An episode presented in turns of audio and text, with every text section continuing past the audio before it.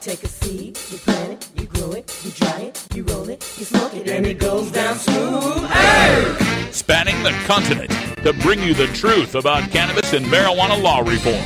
I smoke pot and I like it a lot. CannabisRadio.com presents The Russ Belville Show, the voice of the marijuana nation. Hey, this is great, man. Well, on the earth. Now, here's your host, Radical Russ Belville. Good day, tokers and tokettes and non toking lovers of liberty. It is Friday, April 1st, 2016, and it's got to be 420 somewhere in the world.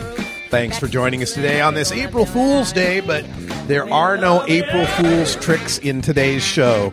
I have learned my lesson over the years. I've been doing this for eight years now, and I used to do a April Fool's news post where I would uh, come up with something crazy. Like one year, I I came up with a post that uh, George W. Bush had decided to legalize marijuana, and uh, I got a lot of uh, hate mail for that when it didn't turn out to be true. And you know, the whole April Fool's prank thing, I think, has gone. I don't know, maybe a little too far, too long. It's just a with the age of the internet now, and so many of these satire parody sites like The Onion and all the knockoffs, it's almost not even necessary to have an April Fool's prank anymore.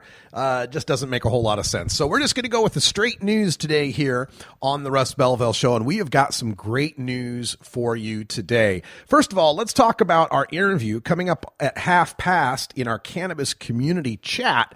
We got Matthew Mills joining us from MedXRx.com, and uh, they are involved in investment in the marijuana industry. So if you're looking at uh, surfing the green rush in this big wave of legalization that's moving from west to east across the country, you want to stay tuned because at half past you're going to learn a whole bunch about marijuana and investing.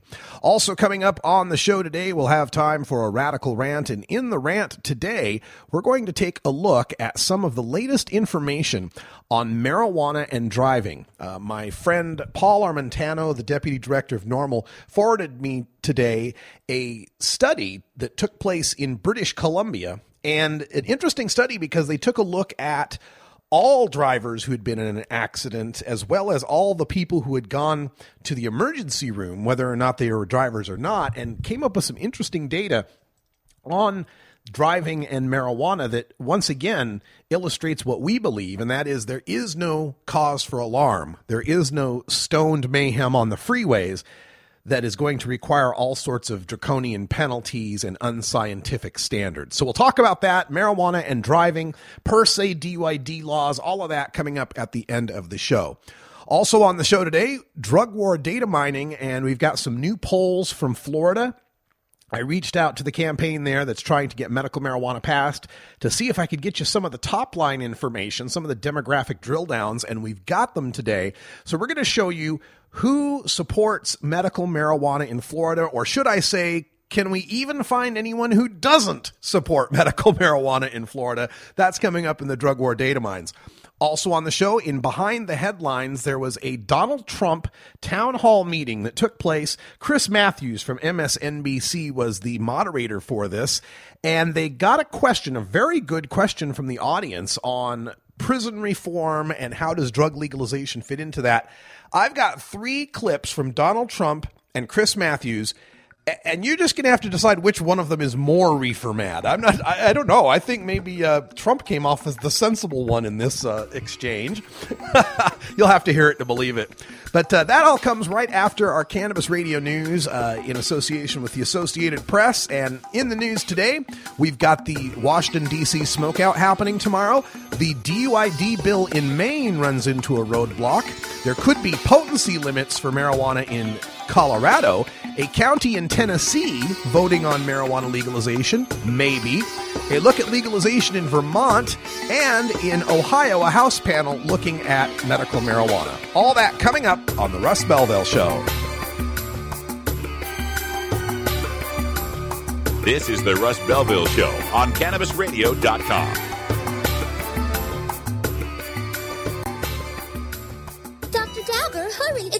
Dr. Dabber, hurry! Its temperature is shooting past a thousand degrees Fahrenheit. It's burning up. I'm afraid for this little guy, it's just too late. What caused the problem? Only Dr. Dabber can maintain the perfect temperature for a smooth tasting, slower burn. This standard vaporizer lost all of its health benefits, sending it up in smoke.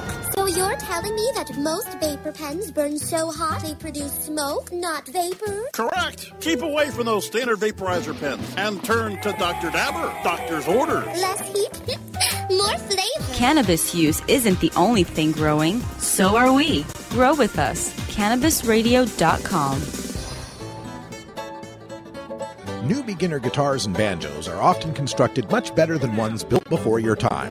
Why struggle? Get a new instrument or fix the old one. The trusted professionals at the Fingerboard Extension will evaluate your instrument for free. Repairs are priced for people who work for a living.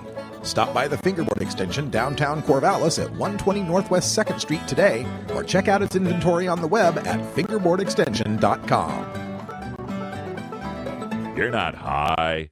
You're listening to the Russ Belville Show on CannabisRadio.com. I do not like them, Sam. I am. I do not like green eggs and ham. Okay. Maybe you're high, too. The smoke is rising, and the next crop of podcasts devoted to cannabis providers and enthusiasts are ready to be harvested. Welcome to the Cannabis Radio Network, founded by respected rainmakers who have been producing award winning podcasts for over a decade. Industry headlines, business updates, medical reports, marketing, and e commerce education rolled up perfectly for your consumption. Let's grow together. The Cannabis Radio Network, CannabisRadio.com.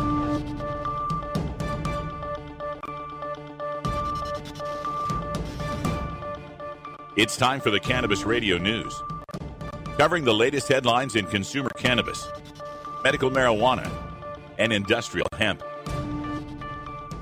Cannabis Radio News is now available exclusively at CannabisRadio.com. Now, your marijuana headlines in 4 minutes and 20 seconds. This is Cannabis Radio News. This is your Cannabis Radio News for Friday, April 1st, 2016. DCMJ, a pro marijuana legalization group led by longtime activist Adam Eidinger, will bring a 51 foot replica joint to the White House for a protest tomorrow afternoon. The group is encouraging a smoke in, a civil disobedience gathering where protesters will smoke, vaporize, and otherwise consume cannabis. While Washington, D.C. legalized personal possession and cultivation of cannabis in 2014, public consumption is still forbidden. Additionally, the protest takes place in an area governed by federal law, which still maintains strict pot prohibition. Quote, We're tired of being ignored, end quote, Eidinger told Washington City Paper. DCMJ's website asks, quote, President Obama smoked cannabis and became the President of the United States, and while he might think cannabis is a bad habit, does he seriously think it's on par with heroin, nicotine, or alcohol? End quote. An attempt to establish an unscientific 5 nanogram per milliliter DUID THC impaired driving limit has stalled in Maine. The Maine House unanimously voted to defeat a bill passed by the Senate to establish the so called stone driving limit, mirroring a similar law in Washington state. The co chairwoman of the Criminal Justice and Public Safety Committee confirms that the disagreement between the Senate and House effectively dooms this bill for at least one year. 17 states have laws setting limits on THC in the bloodstream while driving at between 1 and 5 nanograms per milliliter or at zero tolerance, where any amount confirms impairment. The National Highway Traffic Safety Administration has said that it is, quote, inadvisable to try and predict effects based on blood THC concentrations alone, end quote. Legislators and citizens alike are attempting to place potency limits on marijuana products for adult consumers in Colorado. Representative Kathleen Conti is the sponsor of an amendment in House Bill 1261 that would establish a 15% THC potency limit on marijuana flowers and edible products. Noting that, quote, all the studies that have been done on THC levels have been done on THC levels between 2 and 8%, end quote. Representative Conti's bill would also mandate a warning label explaining that, quote, the health impacts of marijuana with a THC potency above 10% are unknown, end quote, on all marijuana products. Meanwhile, two citizens named Ali Pruitt and Ron Castagna are proposing a ballot initiative to set a 16% limit on marijuana products with a warning label about marijuana risks, such as, quote, birth defects and reduced brain development, end quote, to long term addiction. Residents of Knox County, Tennessee may get the chance to vote on the issue of marijuana legalization this November. Stephen Cooper is the man behind two initiative questions that were approved for petitioning in this county of over 400,000 people centered on Knoxville, the state's third largest city. The separate petitions ask residents to approve of the recreational use of marijuana and the medical use of marijuana. Each petition will need over 16,000 signatures to make the fall ballot. Even if passed, Tennessee state marijuana prohibition would render the measures ineffective. Vermonters for and against legalizing marijuana in Vermont are lining up at the State House to testify on whether the state should take that step. The House Judiciary and Government Operations Committees are taking testimony on a Senate passed bill to legalize possession of up to an ounce of marijuana for people 21 and older. The House chamber is expected to be filled to capacity, and overflow areas have been set up with video hookups to the hearing in the State House cafeteria and a first floor hearing room. House Judiciary Committee Chairwoman Maxine Grad, a Moretown Democrat, says her panel hopes to finish its work on the bill next week. She says it's unclear whether the panel will vote to support the measure. A House panel contemplating ways to legalize medical marijuana in Ohio is wrapping up its business with a marathon session.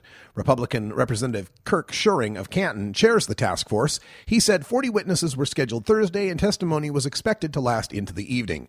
The group was created after Ohio voters overwhelmingly defeated a ballot measure last fall that would have legalized cannabis for personal and medical use. This has been your Cannabis Radio News for Friday, April 1st, 2016. I'm Russ Belville. Cannabis Confidential with Dr. Dina. Candid. I want to give you the inside story. Captivating. I want to introduce you to my kind and amazingly talented friends. Compelling. We get to meet some of the most amazing cannabis activists and warriors around. Listen in as medical marijuana pioneer Dr. Dina shares never before heard stories, chats with cannabis insiders and celebrity friends, and provides invaluable perspective and insight into one of the fastest growing industries in the world. I want to share with you what was once confidential information. Let's expose the truth, discuss the issues, and learn the facts. Cannabis Confidential, only on CannabisRadio.com. You're not high. You're listening to the Russ Belville Show on CannabisRadio.com. And if standing for the Constitution make you a wacko bird, then I am a very, very proud wacko bird. Okay, maybe you're high too. NORML stands for responsible adult cannabis use. If cannabis use is causing problems in your life, consider taking a break or seeking medical assistance. Consider ceasing cannabis use if you have a family history of mental illness. Don't drive or operate heavy machinery while impaired by cannabis use. Cannabis use is not without risks, even though the risks may be far less than those posed by legal drugs. We don't limit how much you smoke, and we don't limit where you listen. Cannabis Radio is now on iTunes, Stitcher, and iHeartRadio. When you are starting up a medical cannabis business, you want a fired up lawyer who understands the needs of cannabis consumers. The law office of Lauren Vasquez is your fired up lawyer for the cannabis industry. Visit her website, firedupLawyer.com, or call 1 855 MMJ Laws for more information. That's 855 665 5297 for Lauren Vasquez, your fired up lawyer, or email fireduplawyer at gmail.com. The world of cannabis is evolving at a frenetic pace. The Russ Belville Show gets behind the headlines to take a deeper look at breaking news in our Cannabis Focus. Today, in the Cannabis Focus, we take a look at a town hall meeting. It was uh, on MSNBC, headlined by Donald Trump. The moderator was Chris Matthews. And during that town hall, which was 45 minutes long, one of the people in the audience had a great question on prison reform and marijuana legalization. And the resulting exchange between Donald Trump and Chris Matthews has me questioning which one of them is actually more reefer mad. Let's start with the question and Trump's response to it. My name is uh, Shauna Freilich. I'm a professor here at the Communication Department. Good. So, my question for you is around prison reform. What do you see needs to be reformed with our prison system? And with that, what do you think about drug legalization playing into the reform? Uh, I think that as far as drug legalization, uh, we talk about marijuana, and uh, in terms of medical, I think I am basically for that. I've heard some wonderful things in terms of medical. Uh, I'm watching Colorado very carefully, see what's happening out there. I'm getting some very negative reports. I'm getting some okay reports, but I'm getting some very negative reports coming out of Colorado as to what's happening. So we'll see what happens. And I think a lot of people are really looking at Colorado for prison reform. I think, our, as you know, our prison system is a disaster. It's a complete disaster. All right. So, first of all, he's for medical marijuana. He thinks he's for medical marijuana. He's heard good things about medical marijuana. This uh, comports with uh, an earlier remark he had made in the year. Legalized marijuana is always a very difficult question for medicinal purposes, for medical purposes. Absolutely, it's fine. So it seems as if Donald Trump is on board with medical marijuana, at least what he conceives medical marijuana to be. But more disturbing to me are his follow up comments about legalization, saying he's gotten negative reports out of Colorado. And I, and I wonder what those reports could be. Could it be the uh, billion dollars in sales or the hundreds of millions in tax revenue or the fact that no more kids are using marijuana than had used marijuana before? Uh, maybe he's referring to the edibles and, and, some of the problems that we heard with those with uh, Maureen Dowd and people overdoing it. But that was pretty much limited to the first year of rollout. Those things aren't happening anymore. The products have gotten better labeled and there's more education. Now, Trump's response with respect to prisons and our prisons being a disaster is a little bit more problematic. As Why does everybody want to come here if we're not great? Uh, everybody in the world wants to come here, and everybody too. does better in this country than where they came from. Yeah, everybody. Other people, other people, have problems too. By the way, with prisons, no, I, I, do think we can do a lot of privatizations and private prisons. It seems to work a lot better. Somebody needs to inform Donald Trump that private prisons are not working a lot better. Private prisons are a shame and a disgrace on this country that require states to, like my home state of Idaho, has a contract with private prisons that require them to be 90% full. If the prisons aren't 90% full, the state of Idaho has to pay a penalty to the private prison corporation. So, of course, that provides a whole bunch of incentive to keep stupid marijuana prohibition laws on the books so you can keep throwing people into the private prisons. The private prisons are not doing a better job than we had done previously, Donald Trump. But now we get to the uh, back and forth between Chris Matthews and Donald Trump, where Chris, Chris Matthews shows a bit of his reefer madness. What are the problems you've heard about Colorado? Because uh, a lot of people wonder about who do you want smoking dope? I mean, do you want your train conductor, the bus driver, the airplane pilot? No. What do you want? Maybe the guy who teaches philosophy. It might be okay. Well, I'm, i mean, I mean, does anybody trust anybody who's high to do anything? Yeah. I mean, I'm serious about this. Well, I mean, it's not recreational drugs. I What's that mean? Problems. There's a lo- there's a lasting negative impact. I mean, you do the loss of, of ambition. Yeah, I, mean, I think is there. Loss. There's a loss of something. So uh, that book has not been written yet, but it's going to be written yeah. pretty soon, and I'm not hearing very positive things. Yeah. Well, okay, Chris Matthews, let's get a, a, couple of things straight. First of all, nobody wants the airline pilot, the surgeon, any of those people, the train car conductor, to be smoking weed on the job. Nobody's asking for that. And legalization does not give anyone a green light to go ahead and do that any more than legal alcohol gives you a green light to get drunk before you get on the air on MSNBC.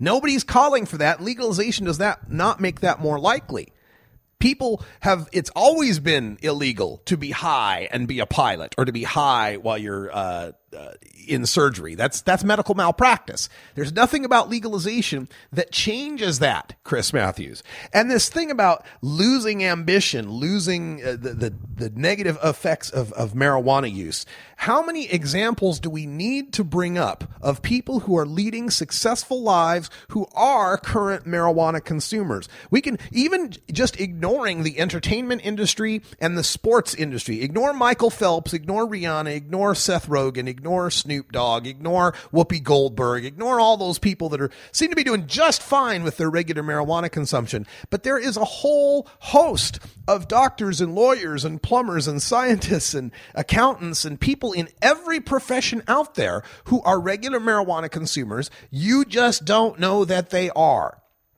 Chris Matthews is suffering from the same sort of selection bias most people suffer from when it comes to evaluating what a cannabis consumer is. They picture Leo from that 70s show, Tommy Chong, you know, the, uh, Harold and Kumar, and imagine those guys operating on you or piloting the plane. No, it's just the regular old pilot and the regular old doctor.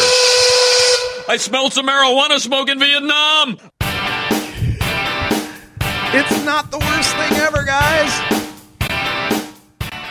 Everyday, regular, normal people smoke marijuana.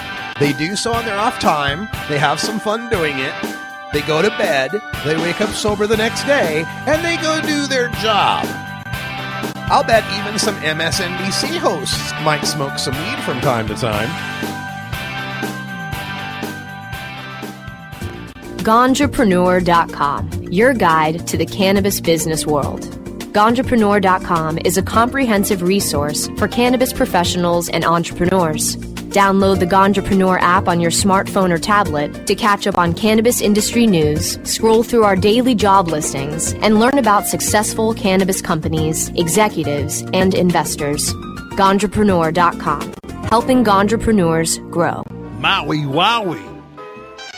Acapulco Gold. California Kush. Our strains stretch everywhere, too. This is the Cannabis Radio Network.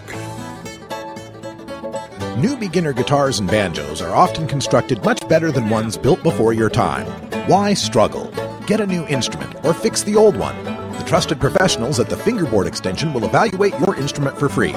Repairs are priced for people who work for a living. Stop by the Fingerboard Extension downtown Corvallis at 120 Northwest 2nd Street today or check out its inventory on the web at fingerboardextension.com. The Russ Belville Show, where the truth about marijuana gets more than a minute to speak. Chronicling the latest cannabis industry news and headlines. Well, with four states with tax and regulate and the District of Columbia, The state of cannabis. Oh my God, it's refreshing. We have people that generally wouldn't speak on behalf of cannabis for fear of retribution, fear of losing your practices, fear of, of many of those things, and, and find ourselves in, in a, a place that we finally can. Bringing you fact based news and views and keeping listeners on the pulse of what's happening in the industry today. The state of cannabis. On demand anytime, only on CannabisRadio.com.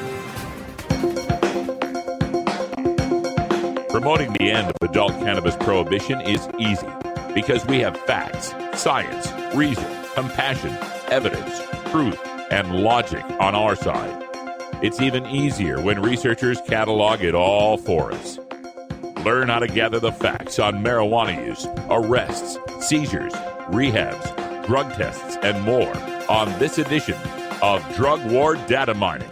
Today in the Drug War Data Mines, we are taking a look at the latest survey data coming out of the state of Florida. And I want to thank the folks out there in Florida that got me this information. And I'm trying to find the gentleman who emailed it to me. There we go. There's his name. Jeff Canning uh, emailed me this information. And uh, big thanks on this Florida report and let's see if I can. I'm trying to find the name of the group. There we go. This is from the St. Leo University Polling Institute. St. Leo University, Florida, found that 68.1% of respondents strongly or somewhat agree that the Florida legislature should approve medical marijuana for Florida resident use. Only 27.6% strongly or somewhat disagree. Now, Florida does have limited uh, CBD only medical marijuana, and this March 25th, Governor Rick Scott signed a bill that allows terminally ill patients to use marijuana to ease their physical suffering. But that's just people on their deathbed, folks. This is not the broad medical marijuana amendment that's being called for in 2016. Keep in mind also in Florida that amendments have to be passed with 60% of the vote, not 50, 60% of the vote.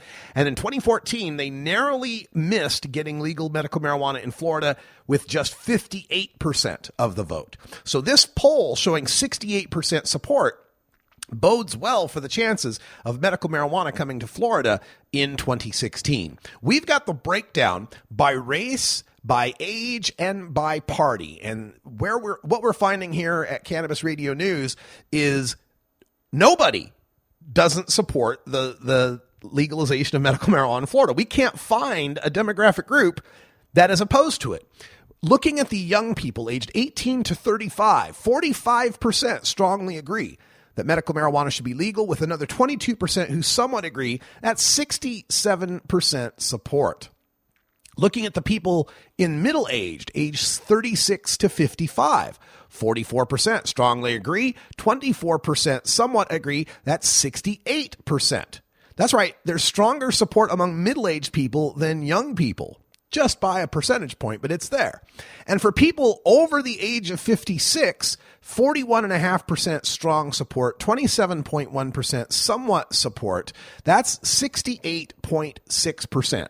So while these numbers are just tiny increments, the older you get in Florida, the more you support medical marijuana. We also have the data breaking this down uh, in racial demographics.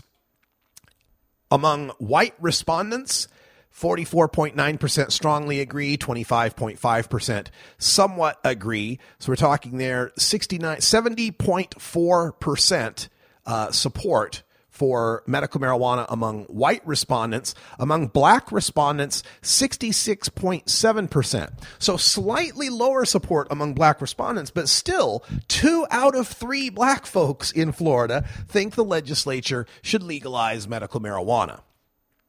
Now, when we take a look at this breakdown uh, by party affiliation, looking at the Democrats in the state of Florida, we have 53.5% strongly agree. So a majority strongly agrees medical marijuana should be legal, with another 23% who somewhat agree, making 76.5% of Florida Democrats in support of medical marijuana, more than three out of four Florida Democrats. But what about the Florida Republicans? 29.3% strongly agree, 30.3% somewhat agree. It's the only demographic group we could find where the somewhats slightly outnumbered the strongly, but just barely. It was just about even there 29.3 versus 30.3 for a cumulative percentage among Republicans of 59.6%. We're at a point now where Florida Republicans by themselves could almost pass medical marijuana in the state of Florida. It seems to me that we are very likely to get medical marijuana in the state of Florida, and the legislature has got themselves in a bind because they have been toeing this CBD only line and trying to keep it as restricted as possible and rebuffing all efforts to expand medical cannabis access to all of the patients who could benefit from it, limiting it to just those cases of the epileptic kids who end up on the evening news. And now, with Governor Scott's recent signature, uh, adding the terminally ill patients. And, and, this terminally ill thing, by the way, uh, is not a new law, so to speak. It's more of an expansion of the existing law. Florida has, for a long time, had a law that allows access to experimental drugs that have yet to pass FDA muster for people who are terminal. The idea being, well, if you're going to die, what's why are we worried about whether the FDA says it's any good? That law has just been expanded to include cannabis. So people on their deathbed can now make use of cannabis. That's not good enough. You shouldn't have to be on death's door to be able to access a non toxic healing herb. The people of Florida are going to make their voices heard this election cycle. If you haven't already registered or checked this out, go to unitedforcare.org. That's the organization in Florida putting together the medical marijuana initiative. United for Care will give you all of the information you need. And it may not be uh, medical marijuana like we have out west. I don't believe the United for Care initiative allows for home grow, for example. But these are the steps that need to be taken to get medical marijuana passed, and then we can work to improve it. All right, we're going to take a break, and when we come back, we hope to be speaking with Matthew Mills from MedX rx.com. We're going to talk a little bit about marijuana investing right after this.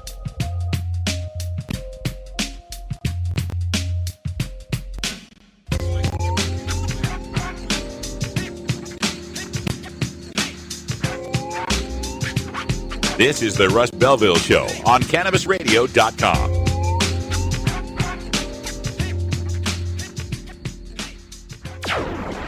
Chong is ready to cut through the smoke and change the tone of Tilk Radio. I hope everybody's got their vape pen handy or their pipe or their bong or whatever you use to do your medicine. But you don't, it's not a requirement. You don't have to be high for this show. Yeah, you do. okay. I don't know who you're talking to. You have to be high to do anything. At least I do. I don't know about you.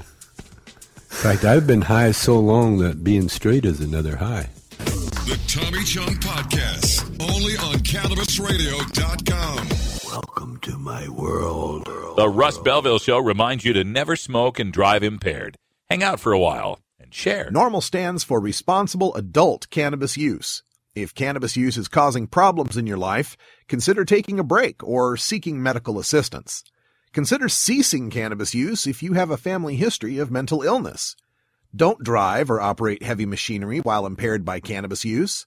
Cannabis use is not without risks, even though the risks are far less than those posed by legal drugs. How high do you like your profit margin? CannabisRadio.com. The Russ Belville Show is proudly sponsored by the Marijuana Business Association. The MJBA, called by NBC News the Cannabis Chamber of Commerce, is the fastest growing business association in the fastest growing industry in America. I've been working with the MJBA for years, and I personally invite you to join the MJBA. MJBA also publishes the popular MJ Headline News on Facebook and the MJNewsNetwork.com and Marijuana Channel 1 on YouTube. Visit MJBA.net for more details.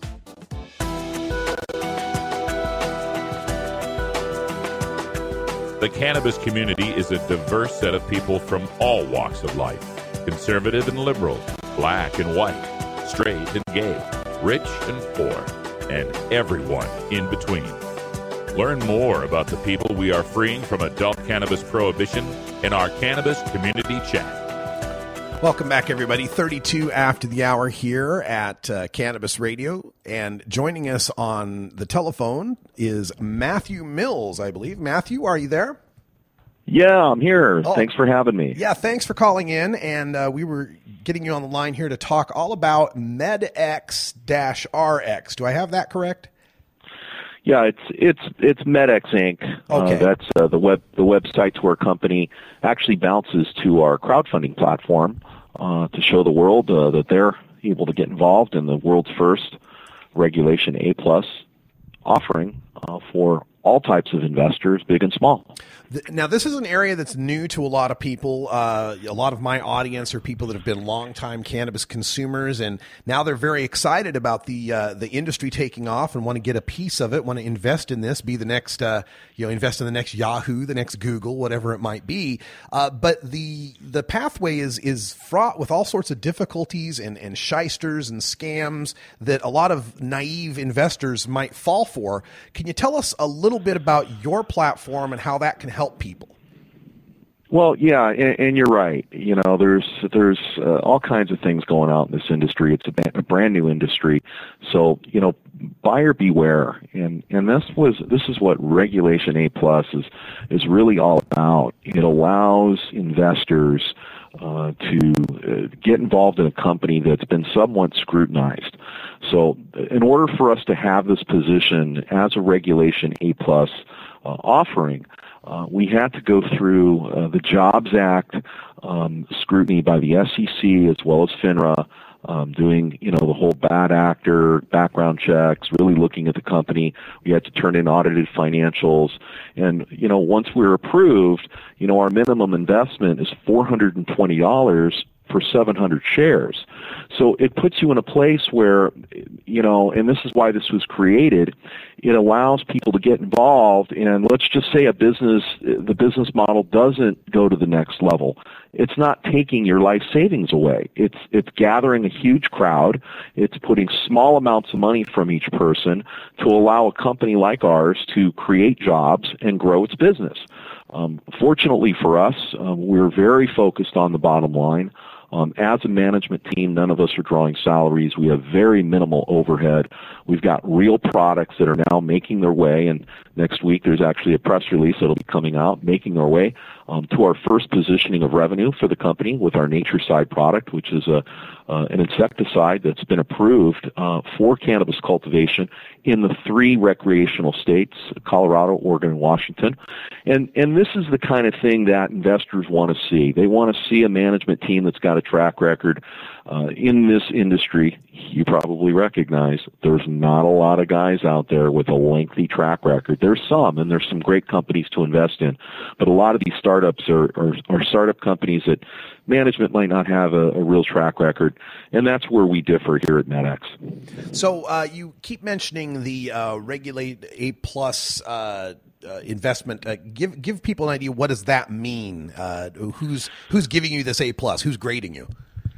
Well, it, it, it's it's just called Regulation A plus. It's not. It isn't a grade. Um, what it is, it's derived from the Jumpstart Your Business um, initiative from the Jobs Act of 2012 um, that got put in place. Uh, the idea of this got put in place after the big crash in the economy and uh, after years of discussions and Congress kicking it around and, and doing what needed to be done.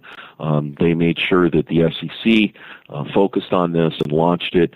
And, and what it does is it allows, uh, you know, everyday Americans um, the ability to get in on the ground floor, like like you just said, Yahoo, Facebook, uh, Apple, all of these companies when they initially started out, you as a, a regular, you know, Joe or Jane in America, you couldn't get involved in that. The only people that got those calls were the millionaires, the people that have a lot of money that were the first ones in, and they are the ones that can afford to take risk. And now, because of this new regulation, it allows uh, everyone to get in at a low dollar amount, giving the company the ability to gather the capital from the masses and giving the investor, uh, you know, the Joe and Jane regular American, the ability to get in on that ground floor where they wouldn't have been able to do it before. Okay. And uh, it, it's proving it itself with another company, another company recently ahead of us called Elio. They're a car company, a three-wheeled car company, really unique business model. They launched and raised $17 million, and they sold stock at $12 a share.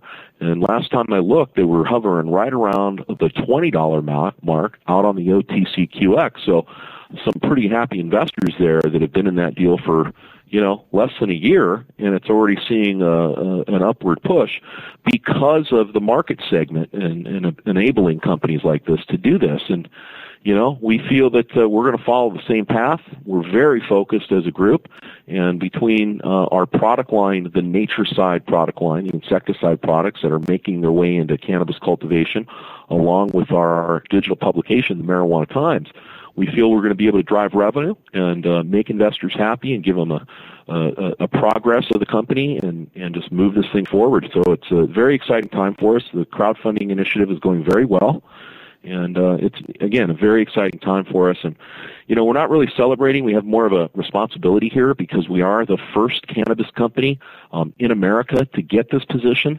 So it's it's you know a little bit celebratory, but at the same time, the responsibility factor of making sure we really go somewhere to pave the way for others to follow this this uh, this pathway that's been built for us um, is really uh, important to us and others in the industry. We're speaking with Matthew Mills from MedX Inc., and you can find their website at medx-rx.com. And this is kind of interesting to me because it seems to be this and, and, the paradigm you're describing isn't just limited to cannabis. You mentioned that that three wheel car company, but it seems to be this is the the investment version of say Uber or a, a, GoFundMe or all these other kind of uh, online systems that have allowed us to gather and harness the power of many small individuals to do what it used to take one big individual. Hell, I could even mention, you know, Bernie Sanders' campaign with his small donations versus super PACs. It seems to be this is the new wave. Yeah, you know that's that's right, and and especially on the investor front. I mean, you start looking at this thing, and you recognize that in the past, you know, from eBay to Yahoo, like we were talking about before, I mean, you, you get to like Facebook. Let's take Facebook for instance. When Facebook became available to the public, it was in the you know, it was a double digit number. It was in the 30s. It was an IPO and it shot up and then it shot down. And, you know, can you imagine if you were able to get in on, on the ground floor when they first started that company with 500, a thousand dollars, uh, you know, a dollar or two dollars a share? Hmm. and it came out an IPO, and kind of like Elio, you know, they they were twelve bucks, now they're sitting at twenty. You start looking at this kind of thing, and and you recognize that there could be a big opportunity here for a little bit of money. That I mean, for us especially, you know, you think four hundred and twenty dollars.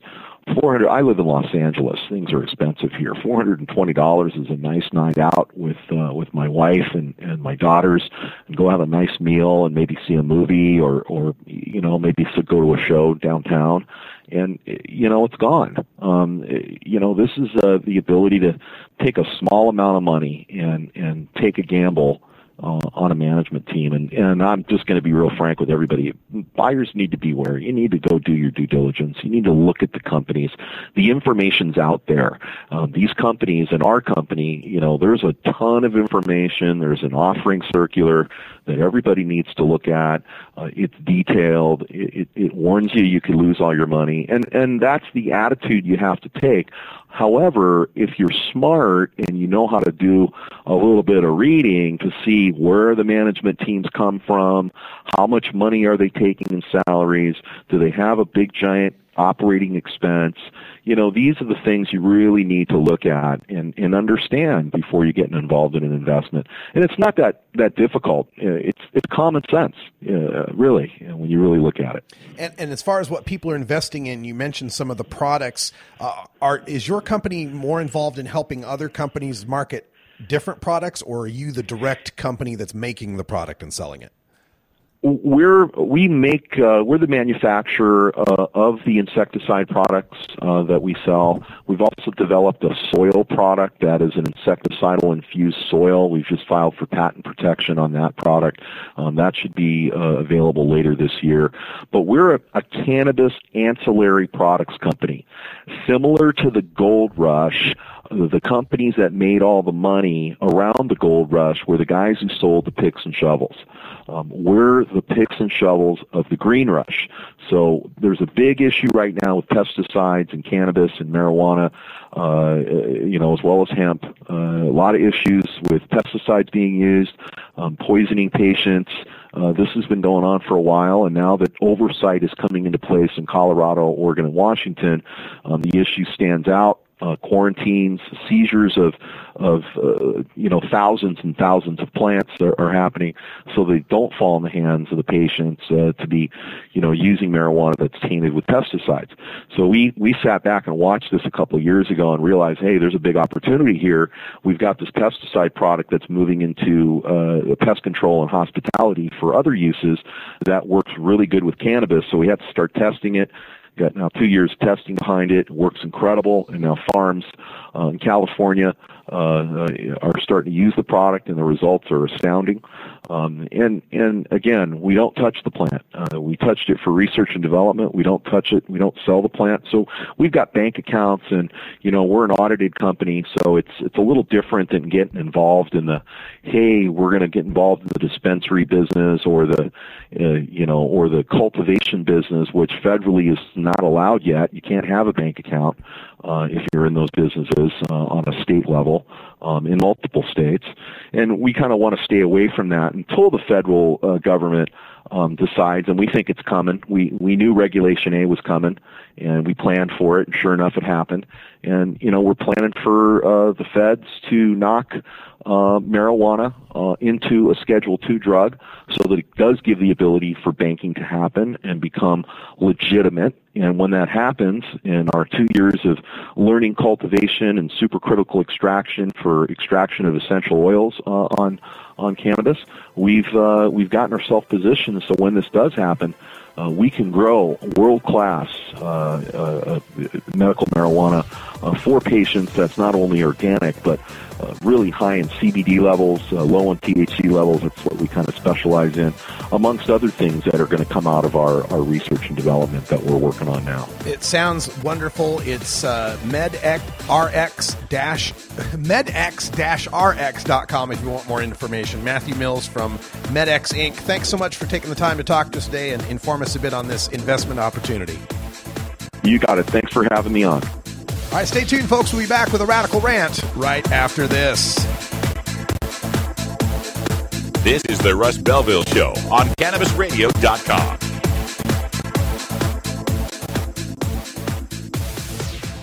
Great websites today need expert web design and development and need to be e-commerce ready and mobile friendly. But building a marketable and profitable website can be an uphill climb. Ready to make your new website or replace your existing website? Think Orange as the new way to get in the black. Orange Hill Development works with Fortune 500 companies and offer the same top quality development service at a fraction of what other providers charge. Brands like Absolut, Carlsberg, and Nestea trust Orange Hill Development. Find out why you should trust your website with Orange Hill. Contact Orange Hill for a consultation today at orangehilldevelopment.com. Seed to sale, clicks to conversions, and more. You're listening to the Cannabis Radio Network. Don't want to spend money on a night out, but don't know what to do other than watching TV or playing video games?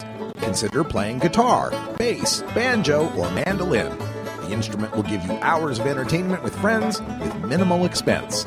Stop by the Fingerboard Extension downtown Corvallis at 120 Northwest 2nd Street today or check out its inventory on the web at fingerboardextension.com. You're listening to Radical Russ on the Russ Belville Show. Tommy Chong Show on Cannabis Radio. You know, about this podcast, what I really want to do from now on is to solve world problems. I feel like my job is to calm everybody down and focus on how we can save this planet. The Tommy Chong Podcast, only on CannabisRadio.com. Welcome to my world. We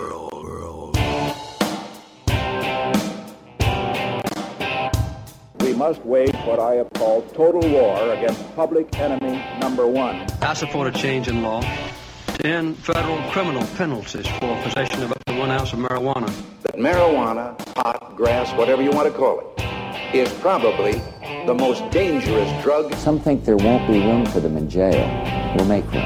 I experimented with marijuana a time or two, and I didn't like it and didn't inhale. One major responsibility is to encourage people to use less drugs. Entirely legitimate topic uh, for debate.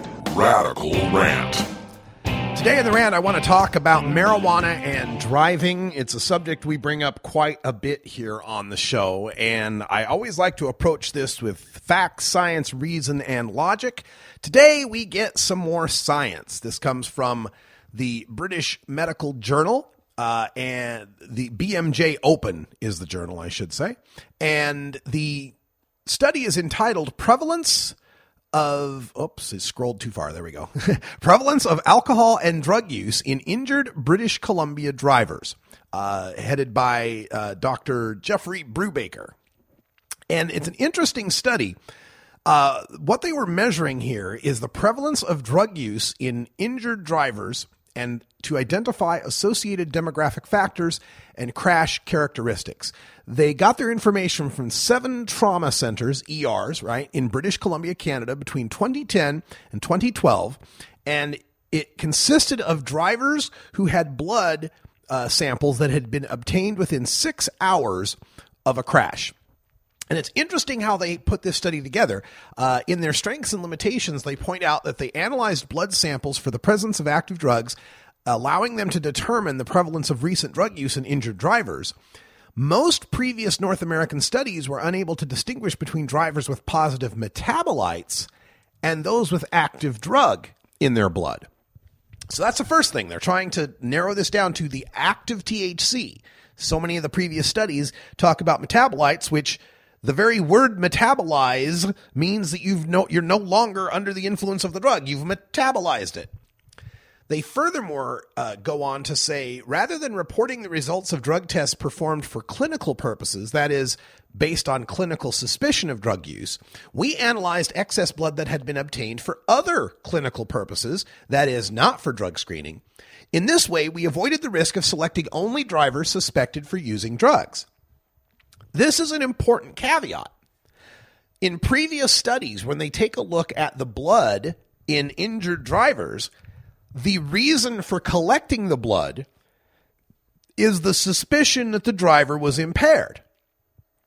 Given that, you're already selecting, you're having a selection bias for those who are in, who are exhibiting the characteristics of impairment. And you're ignoring those who could have been sampled who had THC in their system but didn't seem to be impaired. They just got in a, a car accident. They got T-boned or rear-ended. It wasn't their fault, right? And instead, they're getting blood from you know if they if they took them in for to test uh, uh, uh, their blood. I don't know what you'd test blood for in a car wreck, uh, whether they got uh, a disease or something. I don't know, but something other than the fact they got in a wreck. So that was added, or that was a part of this sample. Unlike many other studies where all they're looking at is people they thought were impaired drivers. And so as they analyze this, they also point out that the blood volumes that are small and limited uh, did not always have sufficient blood to perform quantification of drugs other than cannabinoids. So this is important. They say uh, you know because when they're t- doing the dr- the tests for the other medical purposes, they use most of the blood they test and there's only a small excess amount left and that may not be enough to detect cocaine or meth or heroin or other drugs other than cannabinoids. See that again because cannabinoids stay in the system for so long and are so detectable. And they only obtained blood from those drivers who had serious enough injuries that they required blood analysis. This means drivers with minor injuries were not included, and our findings do not apply to drivers with less serious injuries. But again, if if the wreck was not that serious, what are we worried about, right? We are worried whether or not cannabis use causes people to get into serious wrecks that cause injury. So that's the setup. That's what we got as the setup. We're we're going to take a look at everybody who ended up in the ER for a car wreck, whether or not we thought they were impaired at the time, whether or not the blood was taken for a drug screening. Instead, it might have been taken for other medical purposes. So, how did that change the results? What difference did they get in this report than previous reports that have said, you know, the, the crash risk is two times greater Uh, if you smoke marijuana, if there's any detectable marijuana in your system. Well, there's two major points that came out of this from from testing all these people, from from broadening the scope. And here's one of the points. The second most common recreational drug and most common illicit drug detected was cannabis.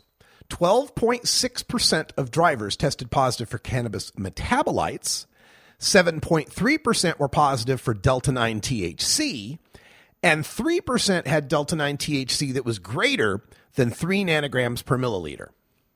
Okay, so we got about one out of eight drivers who is a pot smoker, right? Have metabolites. We got about one out of 14 drivers that are regular pot smokers because they've got active THC in their system. And we've got 3% about one out of 33 people that uh, have three nanograms or more. So, off the bat, we don't have that many people that we're talking about. They also note that the Delta 9 THC was more often detected in male drivers and in drivers aged under 30 years.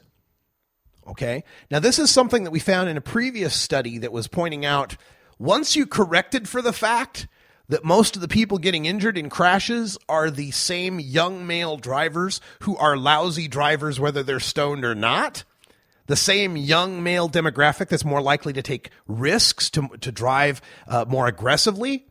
Once you factor that out, cannabis had no effect whatsoever, right? You remember us talking about that a couple weeks ago? Here's what they found in this study Delta 9 THC was not found significantly more often in drivers admitted to the hospital. Got it? when we admit drivers to the hospital who get in car wrecks, there's no statistical difference between whether or not they smoked pot or did not. We're not more likely to find active THC in the blood of someone in a car wreck. Nor were they more likely to find THC in people involved in nighttime crashes or weekend crashes. So that theory that, you know, you'll go out at night and party or you'll be out in the weekend and party and that's more like, you know, smoking pot and that's more likely to get in your crash. No, not found to be true. The second point they make here Delta 9 THC greater than 3 nanograms per milliliter was more common in males and in drivers aged under 30. Again, so the chance you have a greater degree of active THC in your system does correlate with whether or not you're a young male because young males are more likely to be smoking pot. So it doesn't tell us anything we don't know. But here's the part we didn't know. Unlike the case with alcohol, this was not seen more commonly in drivers admitted to the hospital, nor in those involved in nighttime or single vehicle crashes.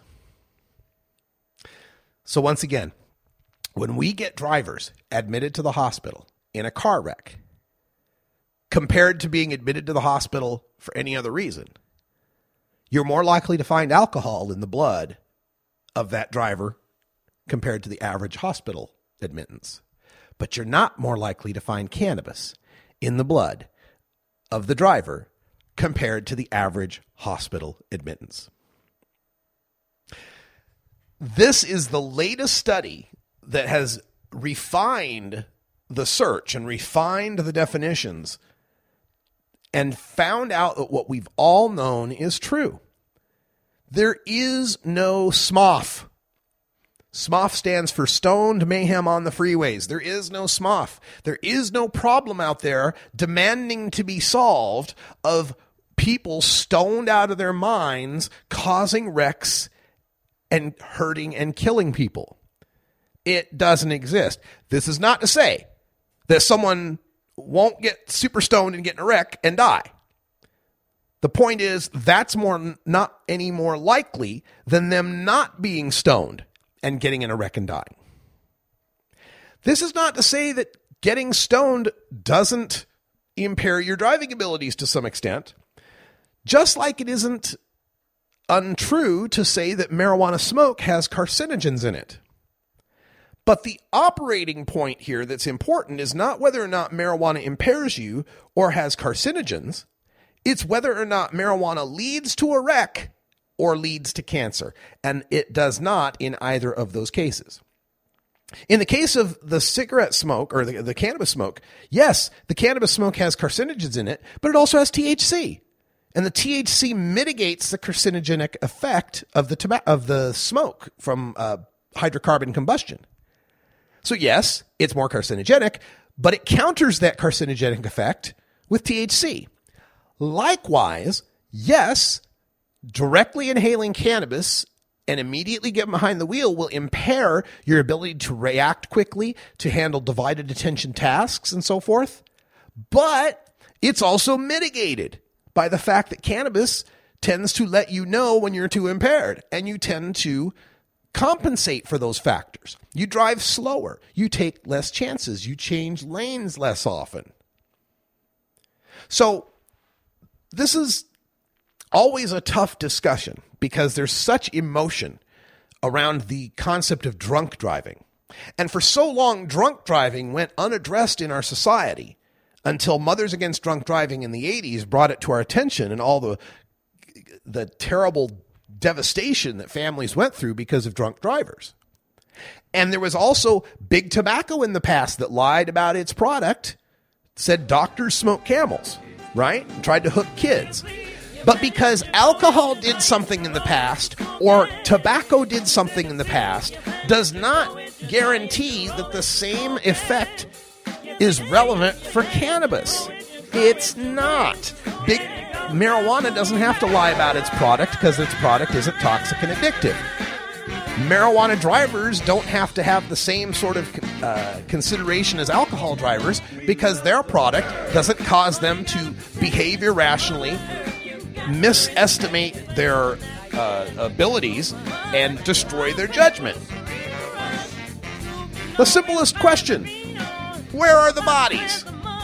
Where are the bodies from the Stone Mayhem on the freeways? That's all the time we got for hour one, but stay tuned. Hour two is up next with more news stories and your calls at 971 533 7111. For everyone here at Cannabis Radio, I'm Radical Russ. Thanks for everything. This is the Russ Belville Show. The Russ Belville Show is blogging and podcasting daily at radicalruss.com. And until next time, take care of each other, tokers. You roll it, you smoke it. You take a seed, you plant it, you grow it, you dry it, you roll it, you smoke it. You take a seed, you plant it, you grow it, you dry it, you roll it, you smoke it, and it goes down.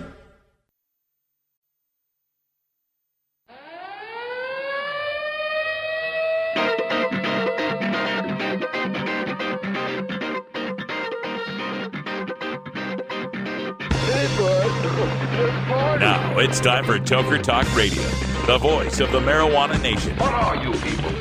On dope? Where you can toke. I inhale uh, frequently. Or you can talk. I experimented with marijuana and didn't inhale. Or you can toke and talk. 10 federal criminal penalties for possession of up to one ounce of marijuana. While we talk about toke on Toker Talk Radio. So, by the way, when it comes to pot, you know, if you're 40 years old, you live in a log cabin in Oregon, you got 12 giant pot plants in your backyard, have a ball. Live from beautiful Portland, Oregon at Rolla J Studios.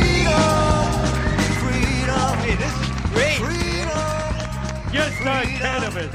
Plus your calls live at 971 533 7111. They're walking on their pants with their cap on backwards, listening to Enema Man and Snoopy Snoopy Poop Dog. What's to keep somebody from getting all potted up on weed and then getting behind the wheel? Gateway theory doesn't work. It's a reality. Holland, is it real? Don't tease me. We're locking up people that take a couple of puffs of marijuana, and, and the, the next thing you know, they got 10 years. And now, here's your host, the guru of ganja graphics, the sultan of sativa statistics, and the worst nightmare of a reefer mad prohibitionist. A polite, perspicacious, productive pothead with a propensity for PowerPoint. Radical Russ Belville. Welcome back, everybody. Glad to have you here, tokers and tokettes and non-token lovers of liberty. I'm Radical Russ, coming to you live from beautiful Astoria, Oregon. That's right, we're back in Astoria, home of the Goonies. Never say die. Visiting my sister from another Mister, Cannabis Carry up here, enjoying a nice sunny day in northern Oregon, northwest coast here. Beautiful day, looking out over the Columbia River. Not a cloud in the sky. I brought me back some decent weather from Phoenix, I think. Good to be back here in Oregon where there's actually some humidity. My skin uh, thanks you for the, uh, the change of venue.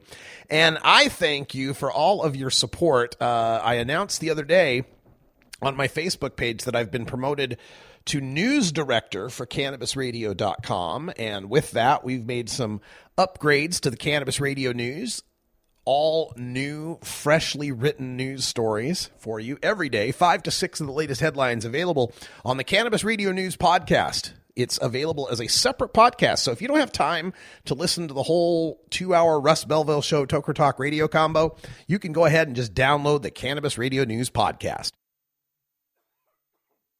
It's your headlines in four minutes and 20 seconds. So, really excited about that. And We've been added to Apple News, so we'll be coming through on Apple News soon, and uh, we were recently added to iHeartRadio as well. So we are the source for your cannabis news here, cannabisradio.com. All right, uh, let me uh, take a look at. Oh, we mentioned how this Saturday is the uh, DC marijuana smokeout, and um, they're bringing a 15 foot or 51 foot uh, replica joint and it's got some controversy. There's a lot of folks in my feed, uh, you know, the professionals in marijuana activism at both the national and state level groups, who are kind of, I, I don't know if upset's the right word, but they think it's stupid. they think doing a big smoke out is stupid. And, and I don't know if it's stupid. I just think it may just be too late, right? Like I wrote in Facebook that uh, this was a great idea for 2006, right? Do a big smoke out of the White House in front of George W. Bush in 2006 calling for marijuana legalization when there's no state that's legal makes some sense. But these guys are going to be taking a 51 foot joint to the White House in Washington, D.C., where marijuana is legal to cultivate and possess. And when we've got four states that are legal. And I understand that the idea is to call, you know, call on President Barack Obama to deschedule marijuana before he leaves office. I think, you know, that's not likely to happen, even though Gary Johnson seems to think so. Um, but I think it does a disservice to President Obama's legacy on the issue of marijuana legalization. And I can already imagine some people kind of raising their hackles at that. What? Obama good on marijuana legalization? The guy who presided over more medical marijuana raids than any other president? That guy? The guy who laughed, said that uh, legalization wouldn't fix the economy back in 2009? He's good on marijuana? Yes, folks, I'm going to make the case that President Obama has been the best president on marijuana in our lifetime. Stay tuned. We come back from break in just a couple of minutes. I'll outline my case. We'll also take a look at the other event happening this Saturday, the Ann Arbor Hash Bash at the University of Michigan Diag. 10 for 2, happening ever since 1972, taking place this weekend. This is the Russ Belville Show on CannabisRadio.com.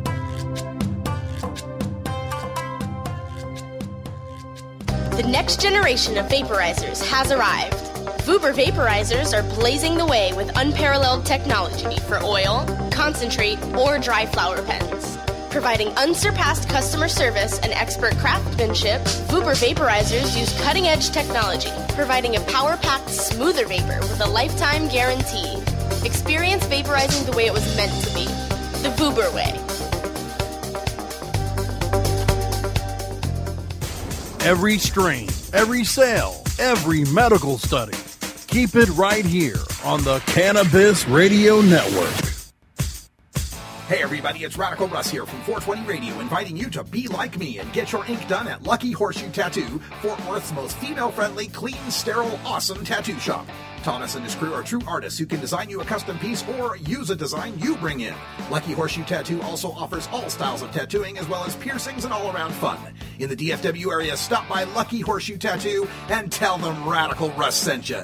Trust me, it'll feel awesome. You can find Radical Russ online everywhere Gmail, Facebook, Twitter, Instagram, Pinterest, YouTube, SoundCloud, Snapchat, LinkedIn, and Boise State University's 2400 baud modem bulletin board system from 1985. Tommy Chong is ready to cut through the smoke and change the tone of Tilk Radio. All you have to do is decriminalize. We don't need a government regulation to tell us this is good pot, that's bad pot. We don't need any of that. The Tommy Chong Podcast, only on CannabisRadio.com. Welcome to my world.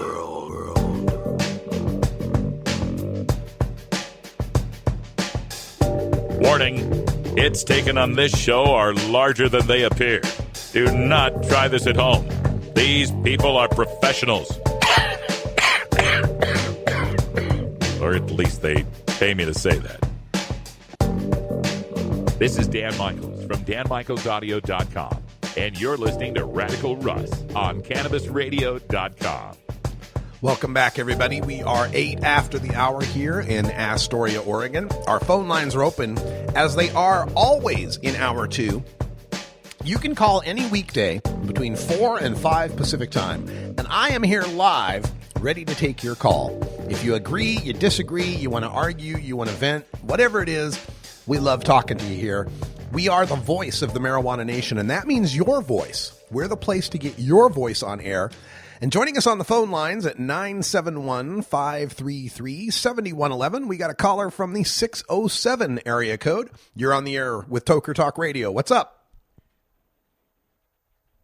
Ross, it's Victor Tiffany with the Revolt Against Plutocracy.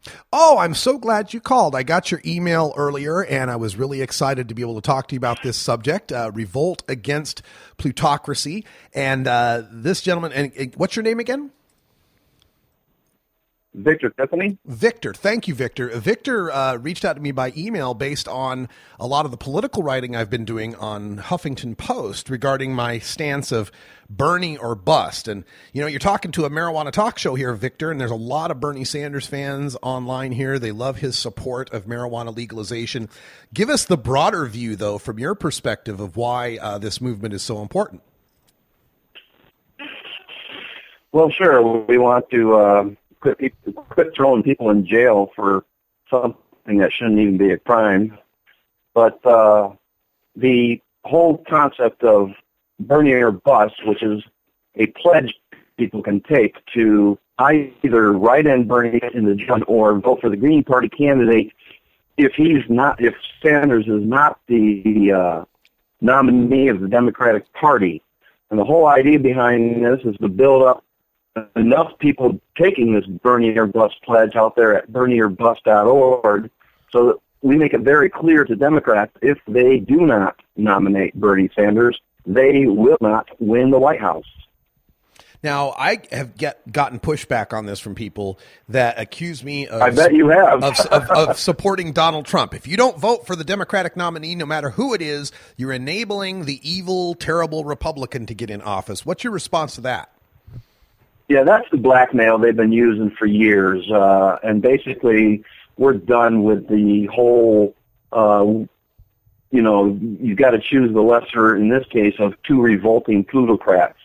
Uh, Trump's revolting for the obvious reasons. He he does an impressive uh, impersonation of uh, Benito, uh, Benito Mussolini, and, and Hillary's uh, Hillary Clinton's revolting in our view because she and her husband own five uh, very nice, luxurious mansions, and there's nothing wrong with that. That's the American dream.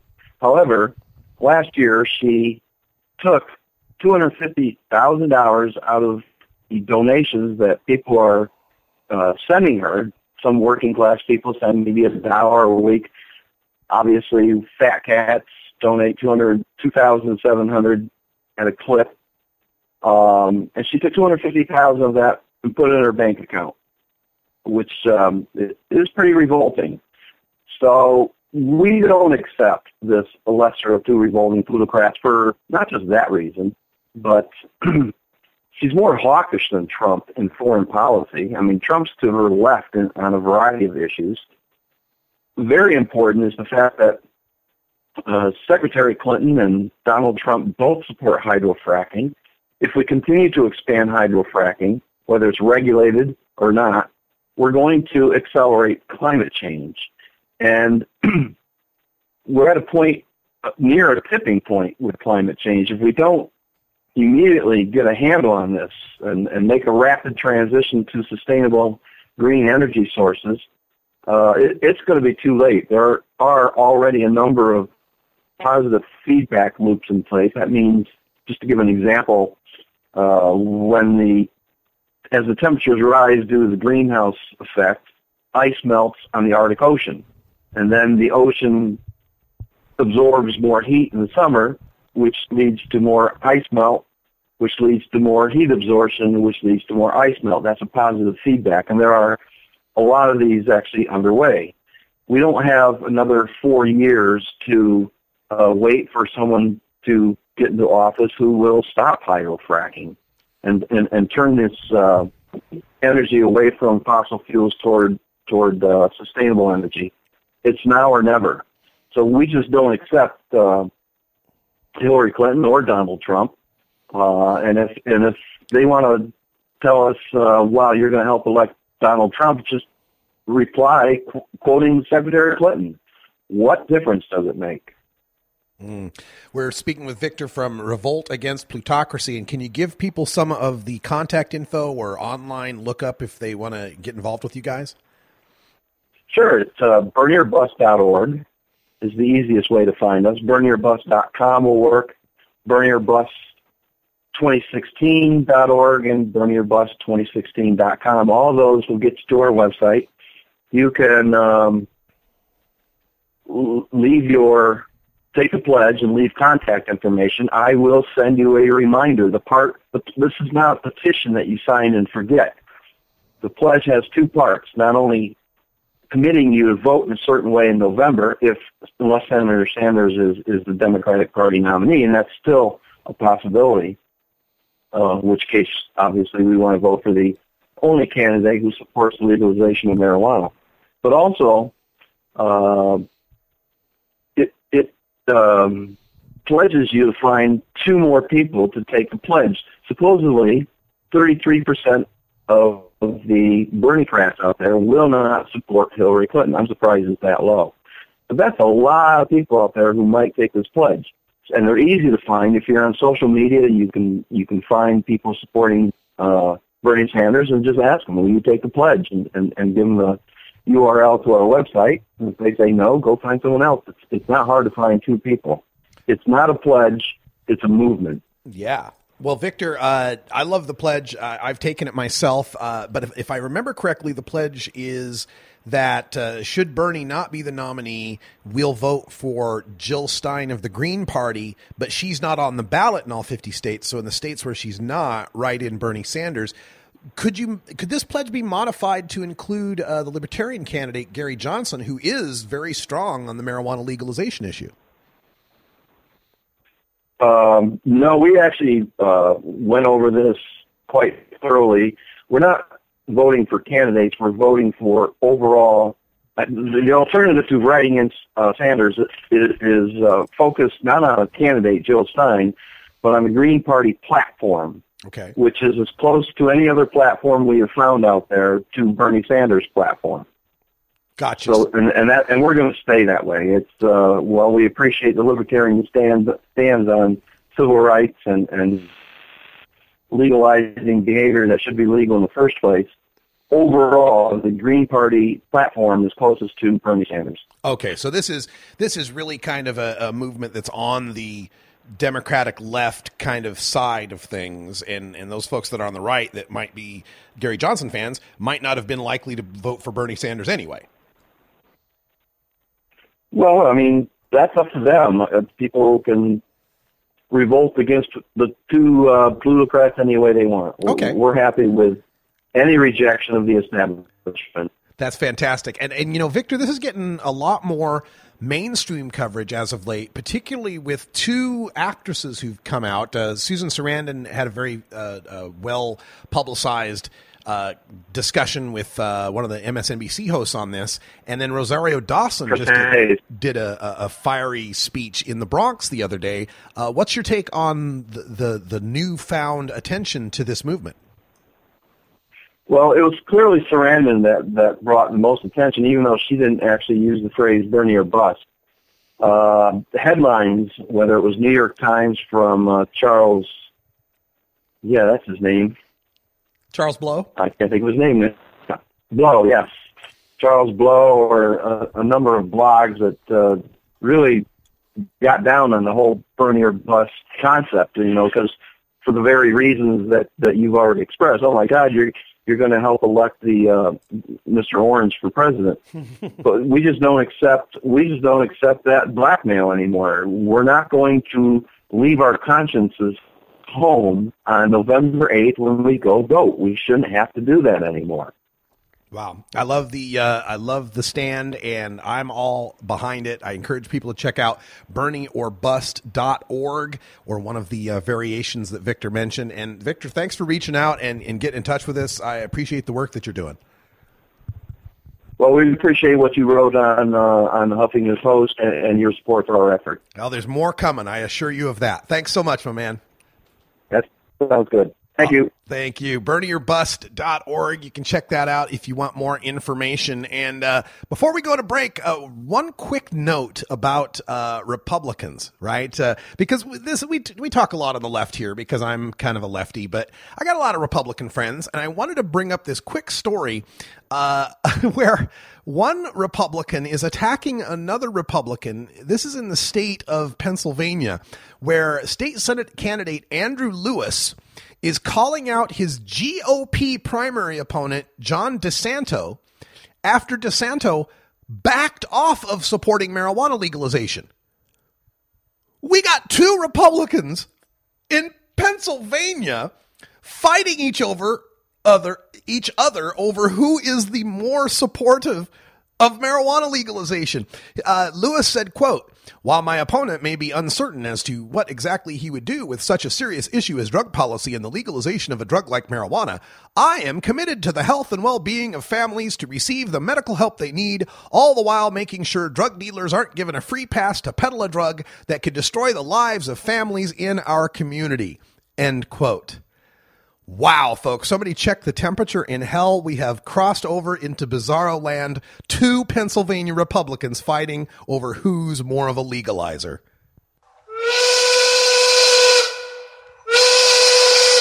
Yo, Adrian, it's me, Rocky. Happy 420, everyone, from the mouth of the Columbia River and the Pacific Ocean here in Astoria, Oregon. It's a beautiful day. We've got to get to our union mandated safety briefing. I hope everything is safe for you as well. We're back in just two minutes.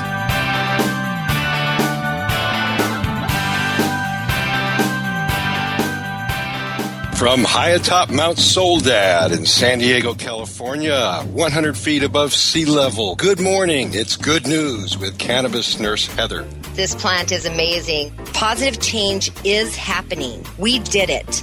No matter who you are, you can make a positive impact on the world. I would rather be illegally alive than legally dead. And that quote helped to give you strength. Nurse Heather is only on CannabisRadio.com. Good morning, Cannabis Nurse Heather. This is the Russ Belville Show on CannabisRadio.com. This is Cannabis Facts from Robert Platshorn's TheSilverTour.org. Supported by our donors and Hemp Inc., poised to lead America's hemp revolution at hempinc.com. In 1937, the second most prescribed medicine, marijuana, was banned. It wasn't about marijuana. The paper, oil, and chemical industries lobbied to end hemp farming. No longer labor intensive, an acre of hemp produced more quality paper than four acres of trees. Plastics and fibers could be produced from a plant. Hemp can even produce 10 times the energy of today's ethanol. As marijuana prohibition ends, many states now allow farmers to again grow hemp. This was Cannabis Facts from thesilvertour.org, an educational nonprofit supported by our donors and Hemp Inc., a public company poised to process America's hemp crop at hempinc.com. We have your smoking section right here. This is the Cannabis Radio Network. Coming soon to a city near you, Cannabis Finance Boot Camp. Get all your cannabis accounting, legal, and compliance questions answered by their knowledgeable panel of industry experts who want to help your cannabis business boom. Whether you're a grower, dispensary operator, or a newcomer to the field, your cannabis business needs Cannabis Finance Boot Camp. For information on upcoming events, visit CannabisFinanceBootCamp.com.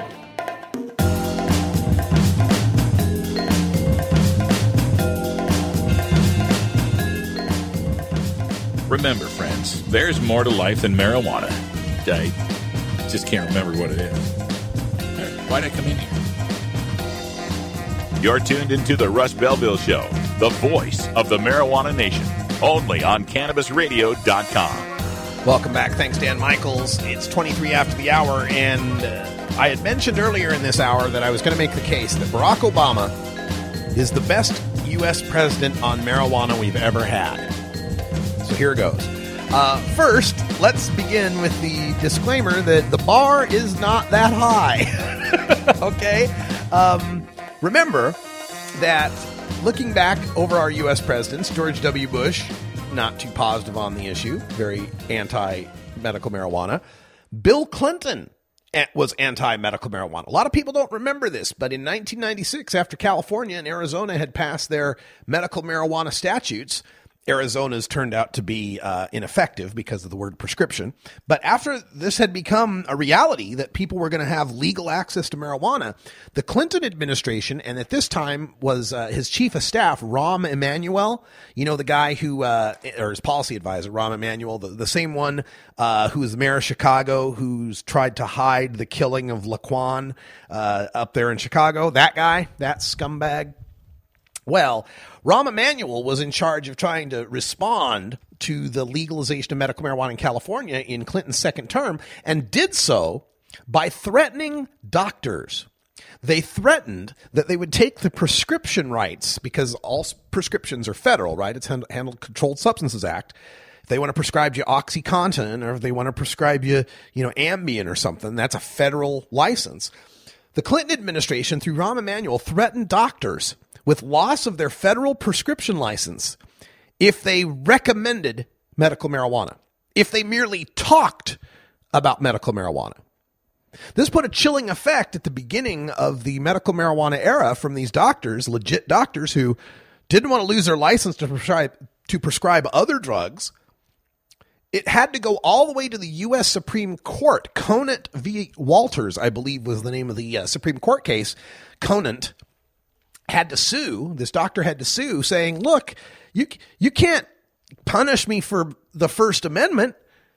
I may be a doctor, but I still have First Amendment rights. I still have the right to free speech. You can't curtail the content of my speech, especially in the context of the doctor patient relationship.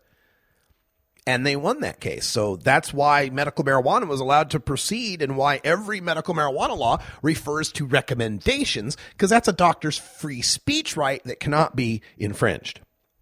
But let's not forget, the Clinton administration tried to shut down medical marijuana.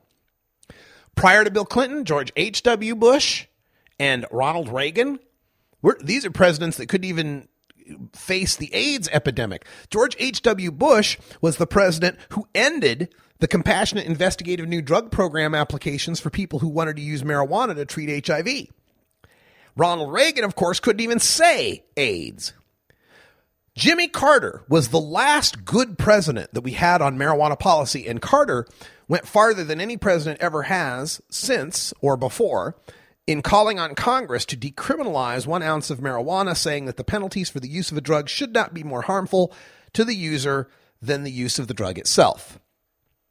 Before Carter, we have Ford and Nixon, who, of course, created the war on drugs and hated mar- marijuana. And, of course, there's really no point in going before Nixon to talk about how any president uh, uh, dealt with marijuana policy. So, is Obama the best president? Well, I feel that Obama's legacy on marijuana is what he didn't do. It's the dog that didn't bark, right? It's his lack of counter to the emergence of legal marijuana in Colorado that will be his legacy. The federal government could have responded to marijuana legalization in Colorado and Washington in any number of ways to try to shut it down. And Obama didn't do anything. Now, we can criticize Obama like the DC activists are doing this weekend. We can criticize him for what he didn't do, that he didn't decriminalize it, that he didn't reschedule it, that he didn't uh, move forward on it. And we can be upset that he laughed about it and dismissed it. But he never tried to oppose it. He never got in the way of legalization happening. Now, his crony or his his his uh, administration may have you know, Melinda Haag in, in Northern California and, and the Washington uh, AGs, uh, or U.S. attorneys, I should say, the Washington U.S. attorneys, some of these other U.S. attorneys, uh, Pennsylvania district, uh, uh, that woman out there. Yes, in his executive branch, in his Department of Justice, there have been people who have gone ahead and ex- exercised their authority in a negative way against medical marijuana or legalization. But he did not uh, Obama did not order that to happen. Again, it's a situation where on the on the situation of or on the issue of marijuana, Obama's just been absent. He just hasn't had any guidance or direction. And folks, maybe that's the best we could have gotten. Maybe Obama's reaction to marijuana legalization was the smartest political decision possible. Imagine if the first black president, under complete obstruction from the GOP that has vowed to wreck his presidency, if he came out positively for marijuana in any way. The resulting backlash to that could have given rise to a greater backlash against marijuana legalization in general. Instead, by not addressing the topic whatsoever, other than the occasional joke on CNN, but by not addressing it, by just letting it happen, by kind of saying that's out of my hands, it's the states and the laboratories of democracy, Obama may have actually been the best thing we could have gotten. Him trying to positively help Colorado and Washington could have engendered a backlash, whereas just letting it happen has allowed the inexorable tide of the green rush, of the, the growing business, of, of the uh, unfolding law of supply and demand to make the progress that we needed that couldn't have been made if the president was there trying to push it because of the entrenched opposition to anything this president does, even if it was something Republicans would have done beforehand, right? It's uh, uh, Bill Maher on his show calls it black tracking when a GOP uh, elected official changes their mind because they recognize that they've come to agree with the president. they, they, have to black track. So that's what I think eh, with respect to Obama is that alongside Jimmy Carter, now I guess we could say Jimmy Carter is the only president who ever did anything positive toward marijuana legalization by calling for that decrim. But Obama let legalization happen and he didn't have to. So I think we should give Obama some credit on that. All right, let me get back to uh, some other stories because uh, it's Friday and we got to round up a whole bunch of stuff happening all across the country. We mentioned the Ann Arbor Hash Bash taking place at the Michigan University of Michigan Diag in Ann Arbor. It's been going on since 1972. It was founded uh, in response to the arrest of activist John Sinclair, who was busted for two joints in 1972 and sentenced to 10 years in prison for two joints. John Lennon heard the plight of John Sinclair and wrote the song 10 for 2 as in 10 years for two joints. And that galvanized uh, popular musicians and activists to gather at the University of Michigan for a protest in 1972 that has now been going on. This will be, what is that, the 44th year? 45th time they're doing it. And uh, it's an amazing event, but at the Michigan Daily, which is um, one of the websites here for uh, University of Michigan, Michigan Daily has a story about the Hash Bash. It's entitled Ahead of Hash Bash University and State Policy on Marijuana called into question. They've got this nice map of the legal states and the medical states, and, and next to the map is uh, some statistics that, according to the graphics, say are sourced by the National Institutes of Health and the Drug Policy Alliance. You can tell which ones came from Drug Policy Alliance and which ones came from Nas- National Institutes of Health. Let me just read you some of the known health effects of marijuana, according to the Michigan Daily. Known health effects of marijuana. Number one, breathing problems. It's kind of vague, but what we know about long term marijuana use and lung health is that aside from excess production of phlegm and the possibility of bronchitis, there are no long term breathing problems. When people say breathing problems, you are thinking of things like COPD and emphysema. COPD, chronic obstructive pulmonary disease, and emphysema, the kind of problems with breathing that you know require surgery, require lifetime use of oxygen, those kind of breathing problems that cigarette smokers get, cannabis smokers don't get them. I am not going to say that inhaling burning vegetable matter smoke into your lungs is healthy for them. And indeed, you do get a little bit of a cough. I'm not going to lie, you can, you can, get a little bit of a hack. It can affect the uh, pitch of your voice. My voice has gotten lower because of my marijuana smoking. But a lot of this can be alleviated through vaporization, through edibles, and other uh, ways of consuming cannabis. Another known health effect of marijuana increased heart rate. Yes, when you're smoking pot. When you first smoke pot, there's an increase in heart rate. But this makes it sound like you're going to have this increased heart rate all the time. No, you have it when you're using marijuana, and it's equivalent to running up a flight of stairs or having vigorous sex. You ever hear those uh, those uh, Viagra commercials? Ask your doctor if your heart is healthy enough for sexual activity. Well, if your doctor says your heart's healthy enough for sexual activity, you're healthy enough to smoke a joint, folks. And then this one. Oh, this one. This is the one that's been pissing me off as of late. Known health effect of marijuana, number three, lower life satisfaction. Yes, you're less satisfied with your life because you smoked pot. Pot caused you not to be satisfied with your life. Had nothing to do with the drug test that cost you your job and made you homeless. The reason you're dissatisfied isn't the fact that you have no job and you're homeless because of prohibition, it's because you smoked pot. That's such a stupid health effect. Lower life satisfaction. What makes you satisfied with your life? Succeeding, making money, having good relationships. Cannabis doesn't stop any of those things from happening. It's the prohibition of cannabis that stops those things from happening. When you lose your full ride scholarship or your financial aid because you got caught with a bag of weed, and then you're kicked out of school. And then instead of possibly becoming a doctor, now you're flipping burgers at McDonald's. Yeah, you might be less satisfied with your life. You went to school, got your degree. You got a STEM degree, some sort of science, technology, engineering, or math degree. You got a STEM degree. You're ready to jump in and make one of those six figure high end science gigs. Oh, but there's a drug test for that job you want. Maybe you'll take a different job that doesn't drug test. Or maybe you give up cannabis and you get that job, but you're less satisfied with your life because cannabis kind of made you happy and now you're just not as happy anymore. It's impossible for us to say what the mental health and well being and life satisfaction statistics are for cannabis users so long as prohibition confounds those stats. We got more stories to round up for you when we come back. Happy Friday, everybody. Happy April Fool's Day. We're back in just two minutes.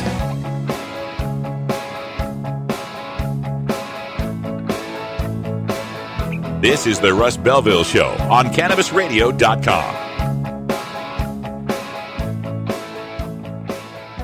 Dr. Dabber, hurry! Its temperature is shooting past a thousand degrees Fahrenheit. It's burning up. I'm afraid for this little guy, it's just too late. What caused the problem? Only Dr. Dabber can maintain the perfect temperature for a smooth tasting, slower burn. This standard vaporizer lost all of its health benefits, sending it up in smoke. So you're telling me that most vapor pens burn so hot they produce smoke, not vapor? Correct. Keep away from those standard vaporizer pens and turn to Dr. Dabber. Doctor's orders. Less heat, more flavor. Earn your PhD in THC monetization with CannabisRadio.com. Don't be late. With over six years of experience in the industry, New Era CPAs is one of the nation's leading cannabis accounting firms, helping hundreds of growers, dispensaries, and ancillary companies with their tax, legal, and business strategies. New Era CPA's offices cover the West Coast from Seattle to San Diego, and their skilled team is always available to help you take your business to the next level. Visit neweracpas.com for more info and set up a consultation. Welcome to the new era. This is Dan Michaels from danmichaelsaudio.com, and you're listening to Radical Russ on CannabisRadio.com. CannabisRadio.com keeps you in the know Monday through Friday on air and on demand with Cannabis Radio News, presented with the definitive worldwide news source, the Associated Press. Stay informed with exclusive news on all things cannabis. Cannabis Radio News live weeknights at 6 p.m. Eastern, 3 p.m. Pacific during the Russ Belville Show or download the daily podcast exclusively on cannabisradio.com, as well as iTunes, Stitcher, and iHeartRadio. When breaking news happens in the cannabis industry, Cannabis Radio News delivers the details first.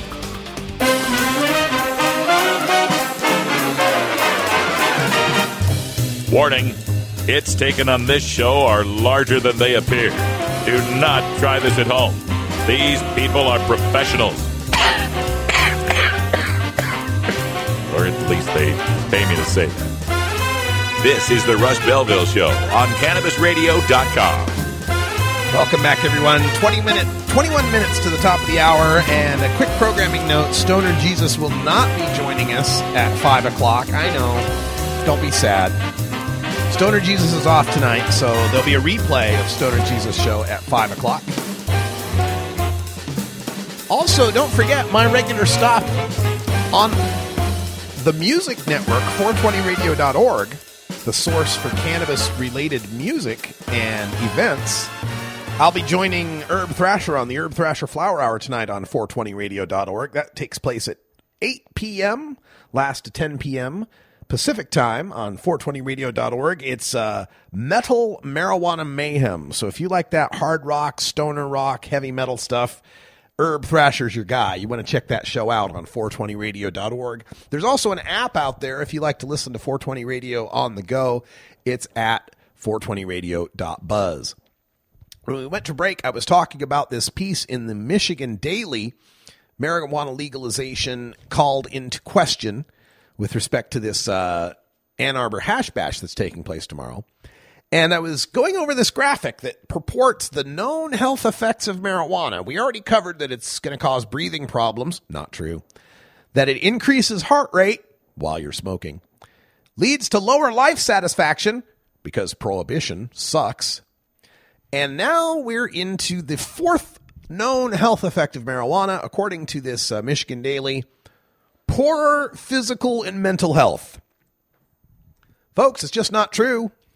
First of all, on the physical side, we have found that regular cannabis consumers have lower body mass index, less incidence of head, neck, and lung cancer, no more incidence of COPD and emphysema, and so many other physical differences, less uh, incidence of diabetes. People that use cannabis, by and large, are healthier than the average person who does not. And mental health. Now, there's a lot of talk about how cannabis use can cause anxiety for some people, can cause paranoia for some people, is bad for people that have a schizophrenic uh, background or, or suffer from depression. These can be some considerations. THC is certainly contraindicated for people who suffer from some of these conditions, absolutely. But in general, mental health wise, the regular consumption of cannabis is no more likely to be a detriment to mental health than not consuming cannabis. And for some people, it's a benefit for their mental health in that it's helping treat their underlying conditions of anxiety or depression. The number five known health effect. This one. Oh, what a doozy. Temporary hallucinations. Where do I find this weed? Could you get me some of this weed that causes temporary hallucinations? I, am on the West Coast, man. We got some of the strongest bud, some of the most potent extract you can get. I have yet to have a hallucination. Now, increase in appreciation of sensory input? Sure. Colors may be more vivid, sounds may be more intricate, songs may be more layered, poetry may be more interesting. But that's not a hallucination. That's cannabis removing the clutter from your brain to appreciate these sensory inputs. When people see this graphic and they see, oh my God, a health effect of marijuana, temporary hallucinations, they're thinking you're seeing a pink spotted elephant in the room like visual hallucinations. And that just ain't so. And the number six problem they say is a known health effect from marijuana problems with child development during or after pregnancy. Yeah, yeah, marijuana, terribly detrimental to the fetus. That's why the Rastafarians died out. That's why there are no Jamaican kids. That's why Bob Marley has 12 known kids. Tommy Chong has nine known kids, or seven, I think, and Willie Nelson has nine. One or the other. Folks, if there were a problem with marijuana and child development, we would have seen it by now. See, these people that purport these terrible results from marijuana act as if marijuana's never existed. In 1979, 60% of high school seniors had tried marijuana. It's the greatest teen use of marijuana we've ever recorded in this country. We've never even come close to where we were in the late 1970s when it comes to marijuana use by young people. If there was going to be a marijuana fetal syndrome or a, a shaken marijuana baby syndrome or whatever the hell it ended up being called, We'd have seen it by now. All those summer of love hippie moms that got pregnant at Woodstock, we would have seen an effect in their kids by now. And what we found is that kids have just gotten smarter and more active and it, there's just no bodies. Where are the bodies? We keep bringing this up. Where is the problem that needs to be solved? Dr. Melanie Dreher studied thousands of Jamaican women in the 70s studied the effects of cannabis on their newborn babies and and months after was there a developmental effect. Couldn't find one. We find minor little things like maybe a little bit lower birth weight. That's about it. And the reason why is because, as you and I know, cannabis is natural and it's a supplement to our endocannabinoid system. Endocannabinoids, anandamide, are present in mother's breast milk. It's theorized they're there to stimulate the appetite of the newborn infant to to make that effect and and to create a, a, a euphoric effect involved in the act of suckling that contributes to the well-being of the infant. It's evolution, folks. it's it's there to help us survive. So if we've got a natural endocannabinoid that is there from minute 1 of our first suckle of mother's milk, I find it hard to believe that exocannabinoids, plant cannabinoids, can be that terribly detrimental. All right, let me move on to some other stories here. Some good news uh, in Florida a couple of places now, uh, their decriminalization of marijuana goes into effect today. That includes Tampa, Florida, city of Tampa. Uh, those caught possessing marijuana in Tampa face lesser punishment. Anything less than 20 grams only gets a ticket. $75 for first offense, 150 for second offense, $300 or more for three or more offenses. So, no longer a possibility of a misdemeanor charge in Tampa, Florida. Also, for the folks in Volusia County, Florida, their decriminalization ordinance goes into effect today. Um, their ticket is a hundred dollar ticket rather than seventy five that we see in Tampa, and again has to be less than twenty grams. So we have uh, Volusia. They've now joined uh, Miami and Miami Dade County and Palm Beach County and Broward, I think, has done this. Uh, a number of counties, a number of cities in Florida, all moving to decriminalize marijuana. They don't have the time to lock people up anymore. It's not popular to lock people up anymore. Changing it to fine only. We are making some progress, folks, especially when we got Florida on our side. That's amazing. In some other news that's uh, fascinating to me, this one comes from the world of sports. CBS Denver, and this is not an April Fool's story, although it did come out on April 1st. Marijuana dispensary seeks naming rights for Mile High Stadium. Okay, so if you're a football fan, you think of Denver's stadium as Mile High Stadium. It was always called Mile High Stadium.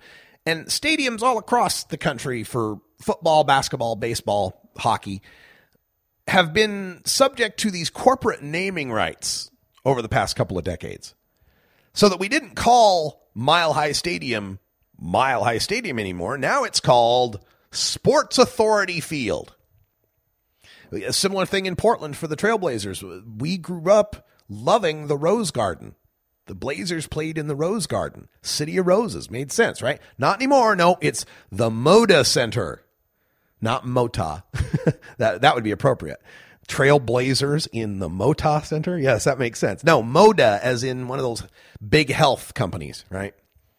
So these corporate naming rights have been all over the place, naming all these stadiums, trying to make money for corporations.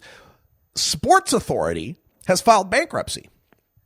So the question now is well, can Sports Authority afford the naming rights to this stadium? Now, naming rights for the Super Bowl champs are not cheap. According to the reports, Sports Authority's contract was $6 million a year just to have the stadium called Sports Authority Field. 6 million a year. Well, now one of Colorado's cannabis companies wants to put their name on Mile High Stadium. It's Native Roots, and they're one of Colorado's largest dispensaries. In one year, Native Roots has expanded from one store to 14. They got a, a dispensary chain here of 14 stores, and they are ready to contract with the Denver Broncos to name the stadium if Sports Authority's bankruptcy prevents them from renewing the contract. And Native Roots says the affordability of the contract is not a problem. Wow, folks. We got dispensaries that are going to be able to kick in $6 million a year to put their name on a football stadium. It only makes me wonder one thing. How much has Native Roots contributed to Denver NORML? How much has Native Roots contributed to the Drug Policy Alliance? How much has Native Roots contributed to any of the activism groups that are necessary to create the possibility of even naming a football field? I'm not against these companies getting into corporate naming, getting into any of these arenas. I'm fine with that. But Ethan Nadelmann brought this up the other day in one of his talks, and, and other, you know, Michelle Alexander's brought it up as well, talking about how this green rush, these new entrepreneurs, especially those who aren't steeped in the culture and history of marijuana activism, better start to recognize to kick down to the legalization movement. That they cannot expand beyond their state without more legal states, and there won't be more legal states unless we get some money back to the activist groups. So Native Roots, I'm cool with you if you want to name Sports Authority Field. That's fine. Doesn't matter who names it. I'm always going to call it Mile High Stadium. But if you're kicking over 6 million bucks for naming rights and not kicking over a dime for reform advocacy, then you got your priorities out of place. Time to adjust. Time to recognize. Time for the green rush to kick down to the advocates and the groups that made their profits possible. Got to take a break. We'll close up shop when we come back in just two minutes. Stick around.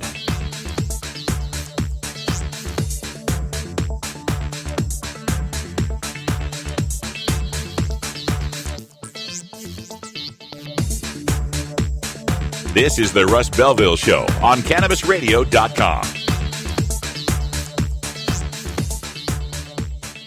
educator, author, and advocate Dr. Mitch Earleywine, is here to tackle the burning issues. And I'm here to clear up the myths about cannabis and burn them away with science. CannabisRadio.com presents a no holds barred platform that seeks to redefine and revolutionize the entire scope of the cannabis culture while opening the door for more to join the cannabis crusade. Dr. Kevin Hill. You can't ignore the fact that, like alcohol, most people who use don't have a problem. So I think that you need to think about policy in that way while educating people properly about marijuana. I think that's the way to go. Burning Issues, only on CannabisRadio.com. The Russ Belville Show. We're as much like Cheech and Chong as ordinary Americans are like the Three Stooges. Hey, Moe! Georgia. Hi, this is Willie Nelson. Alcohol prohibition didn't work in the 1920s, and marijuana prohibition isn't working today. It's time we stopped arresting responsible marijuana smokers. It's the fair thing to do. For more information, contact NORML, the National Organization for the Reform of Marijuana Laws. Call toll free 888 67 NORML or visit their website at norml.org.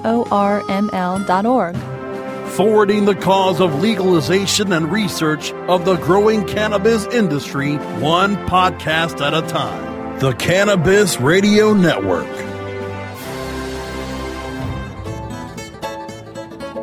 Are you playing an acoustic guitar but want to be louder without an amp?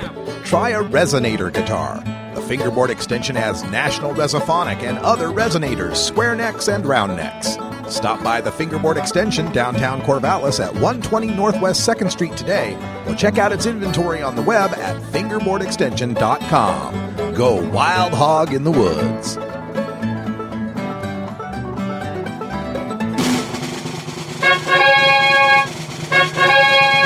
Stupid Prohibition Stories.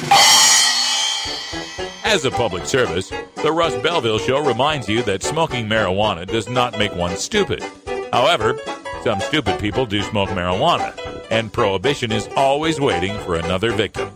Learn your lesson from today's stupid prohibition stories. With your stupid prohibition stories, I'm old timey 1920s radio reporter Freddie Farrock. This just in from KOIN 6 in Oregon.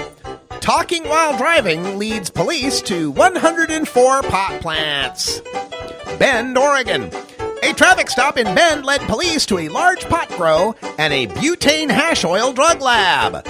The investigation started earlier this year when 29 year old Trevor Thayer was pulled over for using a handheld device while driving. Police said he had a suspended license, and a search of his SUV found 63 pounds of processed marijuana. Evidence led police to believe a larger drug organization existed, and two search warrants were served on Wednesday. Police searched Thayer's house and a second home that police say was being used solely as a place to grow pot and manufacture butane hash oil. No one was living there. In all, police found a large scale butane hash oil lab, 136 pounds of marijuana, and 104 marijuana plants. Two other men allegedly involved in the drug operation were also arrested. Butane hash oil is considered a cannabinoid extract and under Oregon law is illegal to manufacture without a license. I'm Freddie Farrock with your stupid prohibition story.